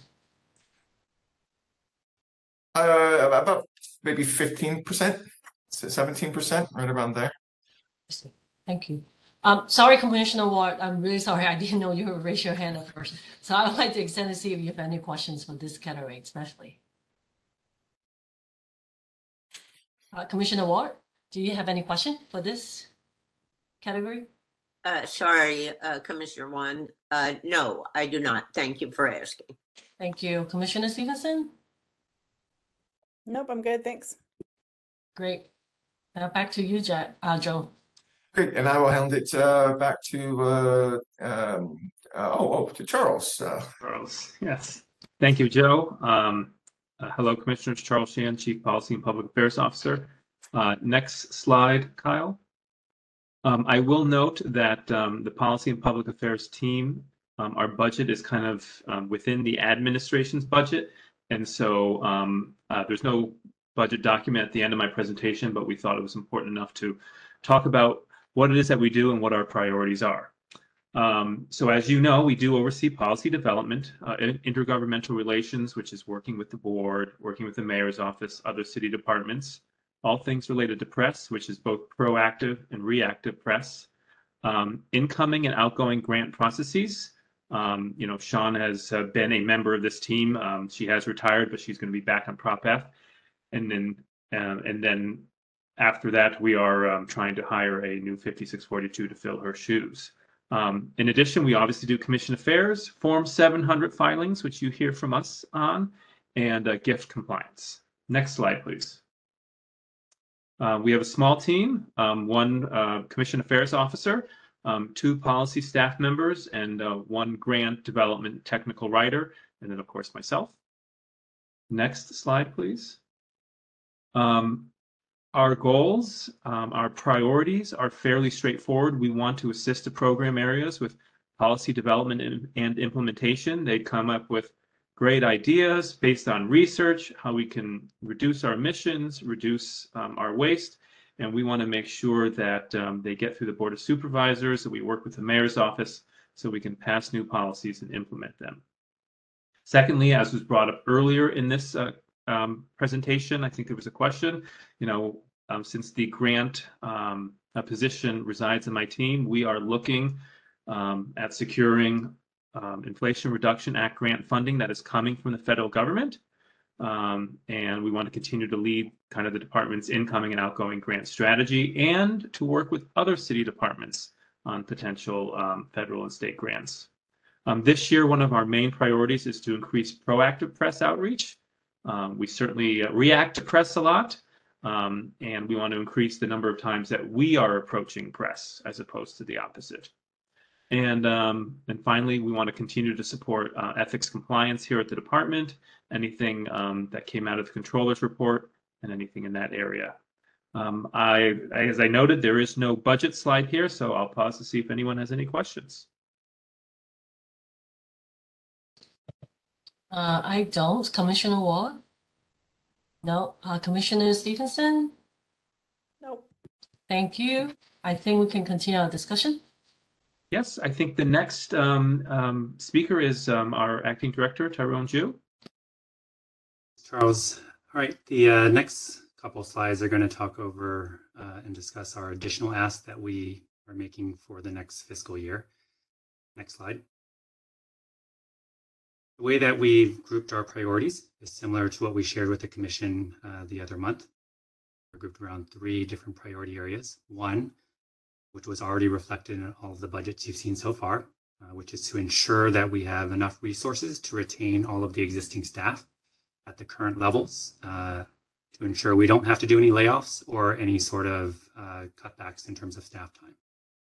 Second uh, bucket is around the additional resources uh, that some of which we received through this last add back to fund, you know, other sorts of professional services as well as grant programs and other climate action activities, uh, which we advanced this year. And to also add on to that, uh, to continue building upon our work. Last bucket is around ordinance implementation, uh, which I'll go over specifically, uh, which is in reference to Supervisor Melgar's ordinance around gas powered landscape equipment and the ban on that. So next slide. So the slide you see here uh, is 1.8 million in personnel. The number that you saw earlier was actually reduced to about 1.56. Uh, the reason for that variance is exactly for what we said we would do when we got the additional staff, which is we would go out there and see how we could bring in additional grant resources into the department. Thanks to our work securing uh, additional state grants, our ask is no longer 1.8 million to keep the personnel, but now 1.56. So as we always say, we take the resources that we get within the department and we leverage that to bring in additional outside resources from both the state and federal government and other sources. That said, we still need to fully fund the position in order to keep these positions viable. So while in the case of, you know, I'll focus on the clean transportation manager, we've managed to cover 80% of that position's funding through this state grant. We still have a 20% gap, um, which needs to be filled. And so the 1.56 million that we're requesting in this category, and you know, is really kind of the anchor, ensures that we can re- retain the service level of those six, roughly six FTEs that you saw previously on Joe's slide, working on decarbonization of buildings, healthy ecosystem programs, clean transportation, and our support services on the administrative side uh, in order to advance all of our program policies and goals. Next slide. Here's the breakdown that you saw earlier uh, from Joe's slide showing those FTEs that are funded through that general fund Slide. Uh, this slide shows what we would want to request in terms of maintaining the existing funding or the funding that we received from the add back last year. In addition to what additional support we would ask for uh, to continue building upon our staffing levels, which are currently inadequate in order to implement the climate action plan. So the dollar amounts you see here are 2.6 million. Again, to allow us to continue with the, for example, climate grant program, which we announced a few months ago, and we are set to bring before to the commission for award in the coming months, as well as to support the professional services, the technical analysis, the data dashboard analytics are required to actually uh, advance our climate action plan. And the 900,000 for additional staffing or support is just that, is to continue building upon additional staff around the commercial building decarbonization work that we want to advance in the coming year. Next slide. Third bucket of the request uh, relates to an ordinance that passed a few months ago, which banned the use of gas powered lawn equipment uh, in the city. When that ordinance moved forward and was adopted at the board, uh, our department was very clear that we did not have the resources to implement this program or offer the incentives or the buyback incentives in order to actually implement and successfully move this forward in the city. The estimates you see here are what we presented to the board a few months ago as far as what resources would be needed in order to implement this ordinance over the next two years. The majority of the money is used for incentives that would be used to incentivize the, the trade-in of gas powered lawn equipment for an electric version, with some money also uh, being uh, allocated for staffing in our toxics reduction and healthy ecosystem team to implement the program. Slide. So I'll stop there uh, to answer any questions about our budget ask. What, what we do plan to do is um, you're hearing kind of the detailed programmatic area budgets for the operations committee meeting or the upcoming full commission meeting where the budget will be considered. Uh, we plan to go into even more greater detail over the specific additional asks uh, that we plan and would like the commission's support in making to the mayor's office during the budget process. Happy to take any questions. Thank you. Um, I guess in the budget summary, you actually will show again the deficit, right? Um, but I don't remember, is there one slide that you actually show that with the three different, in order to meet all the three budget priorities you just present, like what is the breakdown, how much we actually ask, like option A, B, and C?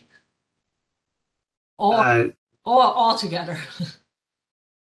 Yeah, it would just be the cumulative amount for for those three buckets. So the roughly 1.1.54 million plus the 900,000, uh, the 2.6 million, then uh, the additional uh, 5 million in terms of the ordinance implementation. So all in all, Joe, if you want to jump in and with what my math is, adding that all up, I think it's But I'm sorry about that. But I also want to ask, so is that also the priority will be retaining uh, staffing first, right? And then second will be the climate action plan and additional staffing support. And then the last one will be for, um, I ju- I just blanked out, the oh, the uh, ordinance compliance. That's that's correct. Our, our priority is in that order. Mhm. One, obviously, we do not want to have to uh, lay any staff off. And two, as we made clear during the last budget process to this commission, to the board, and to the mayor, knowing that this was going to be one-time funding, we knew that we still had to add staff. Like it's not enough for us to just get dollars for professional services to implement the programs. We actually need the staff to implement it and also to apply for the grants.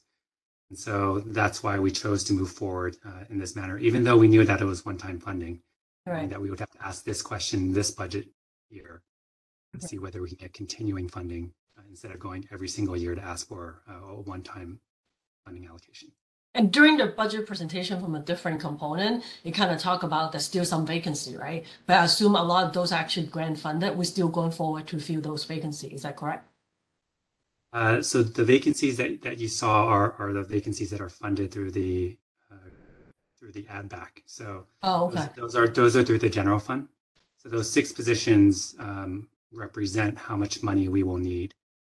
It was going to be 1.8, as I mentioned, but now it's uh, that 1.54 because we, we were able to secure the additional state resources to, to fund the Clean Transportation Program Manager position. I see. Oh, I thought there's some other position that currently remain vacant just because it's still in the hiring process, but those are were grant funded, so that will be go on as planned, not like stop hiring, right?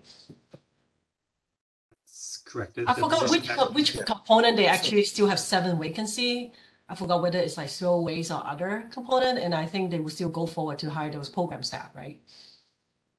Yeah, so so each of the each of the vacancies that you have have a, a designated uh, purpose. So for the sake of the general fund ask, these would be the positions that would be tied to the general fund, the additional general fund allocation. The other vacancies that we have are all tied to the various grant, as you mentioned, the grant programs, impound, um, or other work orders from the other departments. So those range of positions are are somewhat separate than uh, this general fund ask, which there is no no funding for at the moment. Right, got it. Just want to clarify. Uh, Commissioner uh, Stevenson, do you have a question? Um, I'm okay for now. Commissioner Wald has a question. I might, I might pipe in later. Great. Commissioner Wald, yeah, go ahead, please. Yes, thank you. So, um, this might be an, an indiscreet question, but, uh, how are or is uh, the department going to ask for this additional money, which of course I completely and totally support? Um, under the circumstances given, uh, you know, the mayor's budget directives. I mean, I think the, I think the gas powered, um, whatever ap- appliances, uh, I think, I think that's in a separate category. And I, uh, actually have to say, I think you, I think the department handled that issue extremely well. I mean, uh, but the other money, how are we gonna do that? Great question, Commissioner Wald.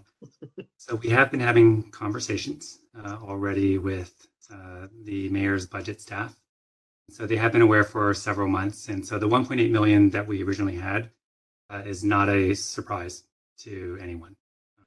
We're very upfront, even right after we had our budget and add back approved, that in order to retain them for the second year, we would need to ask for continuing funding. And in fact, as we go forward with asking and hiring for positions, we have to get mayor's budget office approval in order to advance those positions. So we can't we can't just hire for positions. We have to ask for for permission from the budget office to show that there's a, a nexus of funding. Uh, and the question came up: Are you sure you want to do this, given that it's a one-time uh, source of funding? And the answer was yes, because we can't implement our program otherwise. Uh, so we've continued those conversations. Uh, what we have to do, though, in order to submit our budget into the mayor's office and controller's office, is show a balanced budget. And so we will have to show what we what we're going to be without those positions or that general fund request, and uh, and we've been instructed to make that request separately as far as the positions, the funding uh, that can be added back should the basically the mayor and uh, her staff agree to add back that funding through the budget process. So that's the instruction we were given. So we plan to prepare a memo, which we'll have circulated to the commission prior to the next commission meeting when you're scheduled to hear the proposed budget for adoption. Uh, and then accompanying that, we will have the memo outlining all of the different needs and the costs and things that would be funded through the additional general fund allocation, both from the categories that you saw from we need this in order to maintain staffing levels to here are all the other services and grants and things that we would like to advocate for in order to move forward of our climate action plan. So, may, may I ask a follow-up uh, question, Commissioner Wan? So the, the, the budget we will actually approve will be a balanced budget. But it, it will, we will also approve the additional, the budget that shows the additional requests. That's correct. Okay. And it would, it would be uh, an accompanying document that will accompany that. hmm That's very helpful. Thank you. Yes, Commissioner Stevenson? Yeah, I mean, I know I said this in the, I asked this question in the full commission meeting, but I just want to reiterate that I think that, you know, I understand that it's impossible to drink from a fire hose, that we can't, you know, like if somebody gave us, I think I said, if somebody just dropped $20 million from the sky, like, could we handle it? Um, and the answer is no, that, that quite frankly, we have to build the infrastructure in, in order to start handling bigger numbers as we get out there and, and do the work to generate the additional revenue. Um, do you feel that this budget um, meets the needs for building that infrastructure so that when that money starts coming in, once we create that source of revenue, um, do you feel that we're on the right path to be able to sort of absorb the fire hose that we all hope is going to happen and we will work to make happen? For the question, Commissioner Stevenson, I believe it puts us on the right path. Um, you know, one of the key hires that we are actually that's posted right now is the deputy director position, which we talked about at the last commission meeting. That position also, like, we do want to get further out ahead. So right now, we are kind of incrementally making uh, additions based on kind of what our projections are and what our knowledge is of what we will need. Uh, we want to look even further out than than what we have now to be able to show this commission kind of what what the projections are going out and how we will scale appropriately because everything from do we have sufficient office space do you know do we have the sufficient admin to support whatever that growth is as commissioner wan noted is that a right ratio what additional staff are required. What we do know is that similar to this ad back that we did receive you know, we need these positions in place to get the ira dollars and the like the inflation reduction act dollars that we know are coming. So while the details aren't there yet we know that any day now they're going to start announcing here's what all the eligible communities are that can receive funding. Here's how you need to apply and so if we don't have these positions in place uh, both from what we're adding from this year and potentially for next year it just puts us in a, in a really bad position not to be able to advocate for those funds to bring into the city and that's where we will be left so you know, i think as i mentioned before that the ev uh, clean transportation program manager is a perfect example where that was one FTE or one full position that was funded through last year's ad back. Now we only need 20% of that position now because we did exactly what we said we were going to do. We are going to go get money and bring it into the city, and we were able to do that. And that's what we want to continue doing through all of the different energy programs that you mentioned, building decarbonization programs. Um, and so it's an exciting opportunity, but it's one that we have to be ready to take advantage of. So uh, to shorten my answer, yes, I believe this puts us in a very good place over the next uh, year or two. I think over the next year, through kind of the strategic planning process with the new deputy director on board, I think you're going to be in an even better place uh, to be able to project out what that growth trajectory will be for the department. Yeah, I think thank you for that answer. I think that the EV example that you just gave is really clear and to the point and does a great job of illustrating the the circumstances. So I think it's a great one to even include as a slide in what we're talking about from a budgeting perspective. It's a great example.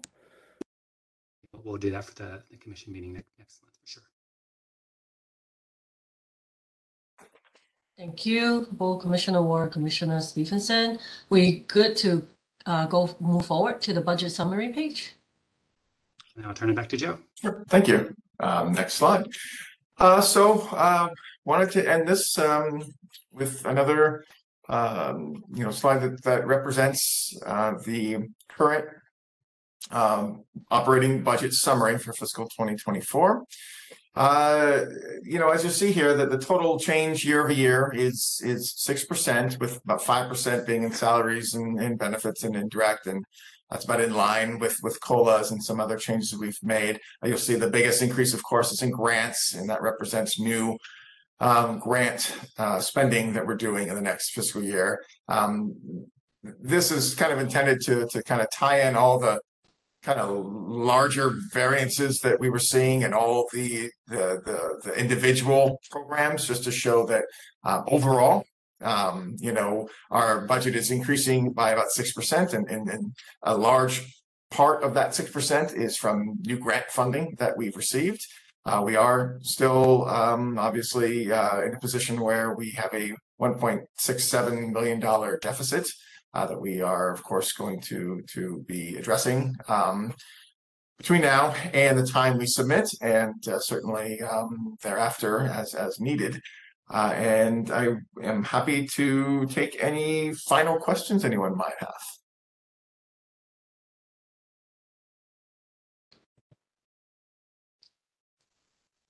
Uh, I do not have any other question. Commissioner Wald or Commissioner Stevenson? Any other questions?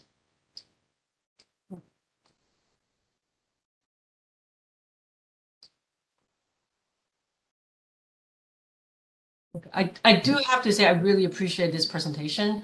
It really brings in the whole department, like key leadership staff to come here to explain to us about the budget, but program priority and also looking from a budget perspective. It doesn't give me another level of understanding about how the whole department works. A lot of um, credits to you all to make this possible. Um, so I really appreciate that. I know we're going to have this presentation again at the full commission meeting uh, next month. So Thank you so much. Uh, if there's no further discussion, we can open it up to public comment. Thank you. Thank you. Thank you all. Thank you.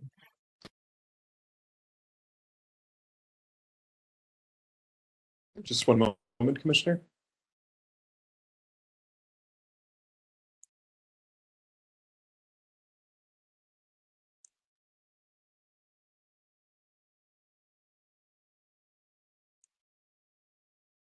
Members of the public who wish to make a public comment on this item should now dial star three to be added to the speaker queue. For those already on hold in the queue, please continue to wait until it is your turn to speak.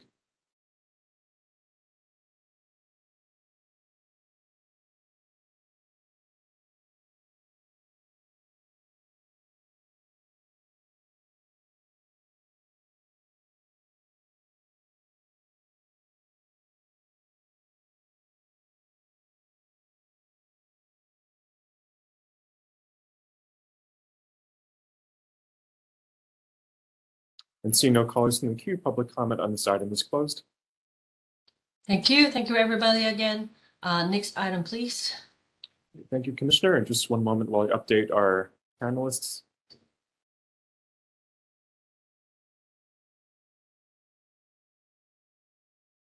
Thank you, Commissioner Wald.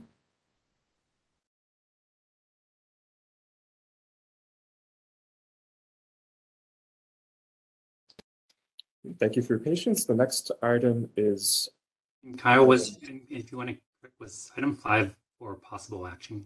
I'm just, just double checking. Um, yes, it was for discussion and possible action. Uh, Is there any action item that we have to approve this in order to go to the full commission to review? Yeah, we just may want to reopen that item since we missed the possible action. Um, I think the, what we do traditionally, um, and what's listed here is we kind of approve, um, this moving forward to the commission and, you know, the commission approves it, so forth. So we're like a preliminary approval. That's what the, the motion is. That's what the action is. but there's no, I don't think there's any requirement that there has to be a vote taken on this. So the item would still come before the commission regardless. It just wouldn't have an, an official vote. That's correct. It is possible action. Um, so we don't have to take action and we would still bring it in front of the, uh, in front of the commission. So what is the final recommendation? I mean, I, I would recommend just, just doing just that. Okay. Wait, you need, mo- you mean no, no need for possible action? We're going to be on it Yeah. regardless, right? So we can You move don't on have to to vote, to vote on this, right? Because the full commission is going to have to vote on this at the, at the next meeting, um, unless you felt compelled that you wanted to do a, a positive affirmation or recommendation. But, you know, there's information which is still going to change potentially going into the full commission meeting. So I'd probably recommend just uh, making sure we present everything as a whole package um, next month. Yeah, I'm fine with that. And I saw Commissioner Stevenson's okay with it. So let's move forward. Thank you, Chair Wan. The next item is item six, presentation and update on the draft 2022 Commission Annual Report. Speaker is Kyle Wayner, Commission Affairs Officer. Explanatory document is the 2022 Commission Annual Report draft. This item is for discussion. Um, so thank you, commissioners. As you know, there is a statutory obligation that the commission prepare an annual report. The report serves as a record of the commission's activities and achievements over the previous year and can help us set the stage for the year ahead. So I'm going to go through the report page by page. If you have any questions, please let me know. If you have any questions at the end, let me know. Um, before we get started, however, I do want to thank uh, Commissioner Wald, who has once again lent us her time and her keen eye for detail in helping us proofread the draft report, something we very much appreciate. So just one moment while I go ahead and share my screen again.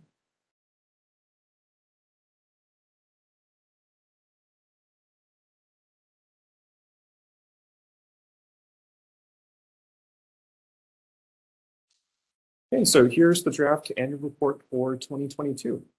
The structure of the report is somewhat standard from year to year, even as the content evolves over time. Uh, this is a draft, and there's an opportunity for additional edits and changes uh, between now and when the full commission reviews the report next month. Uh, compared to the previous annual report for 2021, we were able to include more photographs from commission meetings and other in-person events, which we're very happy about. Something we've struggled with a little bit is that we still do not have a photo of all uh, seven current commissioners together. Uh, since the commission returned to in-person meetings last March, we've had at least um, one commissioner um, at each of our meetings who was either excused or who participated remotely for COVID-19 related reasons. So we are keeping our fingers crossed that we'll have all seven commissioners together for one of our early 2023 meetings. Uh, and we're certainly going to make uh, getting a group portrait a priority. Um, and as you'll notice later in the report, we do have five commissioners whose terms are set to expire this year. Um, and we just want to make sure that we're going to be able to get a group portrait of the commission in its current iteration. So here we have the letter from the commission president. Since there were no appointments or reappointments to the commission in 2022, uh, we're omitting the traditional section on appointments. Uh, funding the climate action plan implementation was a major focus of the commission in 2022, and it's something that we highlight here. It's also a focus of President On's letter. Among the commission milestones that we highlight in the report, we detail the commission's work on the Environment Department Director recruitment process. We also detail the commission's focus on CAP implementation uh, and kind of the status of key implementation steps in the CAP. At last month's meeting, the commission also heard a presentation on laying the foundation of a future reusable foodware policy for on-site dining, something we expect to be a priority in 2023, so we highlight it here. We've highlighted the Commission's focus on overseeing the implementation of recommendations from the Controller's preliminary assessment and strengthening oversight of department processes around contracts and grants. Uh, we also spotlight racial equity work and the department's branding refresh, um, items the Commission considered at its September meeting. We've included a demographic summary of the commissioners and a summary of uh, commission terms. Since the composition of the commission didn't change in 2022, this will be the same data that had been featured previously in the 2021 report. We also recap the activities of the committees, including the ad hoc committee overseeing the director recruit recruitment process. We also detail the recipients of the Environmental Service Awards. Um, and we're very happy too that we were able to get several portraits of the commissioners with the awardees this year.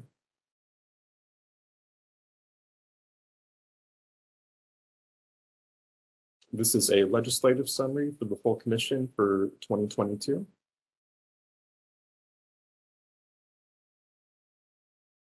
Um, and Commissioner On is also, uh, as we like to say, our artist in residence, and we're very delighted to feature some of his artwork in our report once again here at the end page.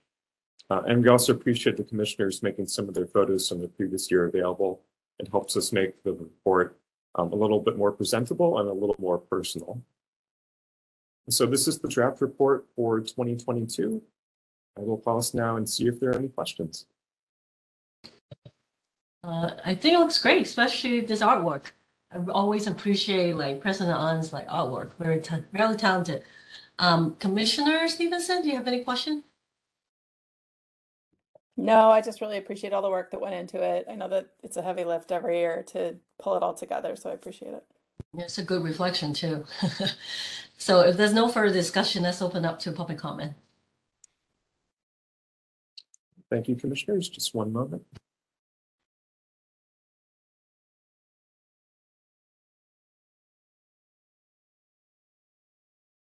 Members of the public who wish to make a public comment on this item should now dial star three to be added to the queue. For those already on hold in the queue, please continue to wait until it is your turn to speak.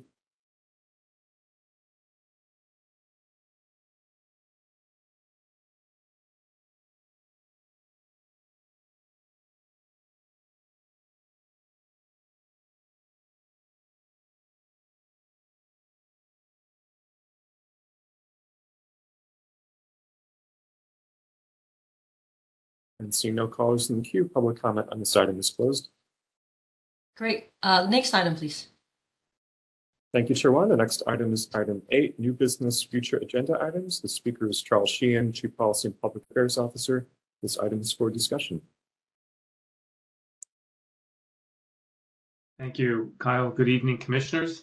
Um, the next uh, commission meeting is scheduled for February uh, 6th.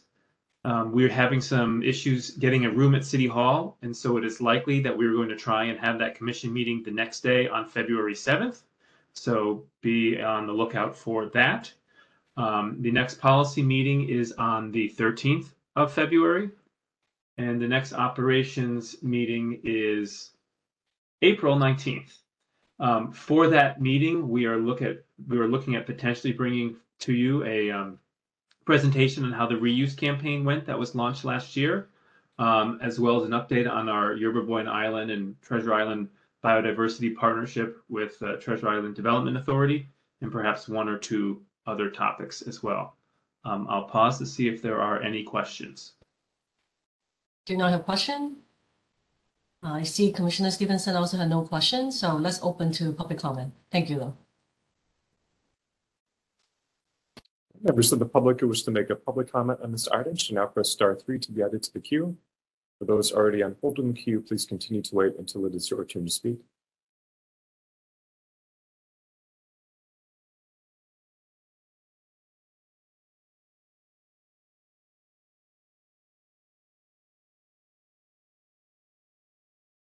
And see no callers in the queue, public comment on this item is closed. Great. Next item, please. The next item is item nine, adjournment. The meeting is adjourned. The time is 7:02 PM.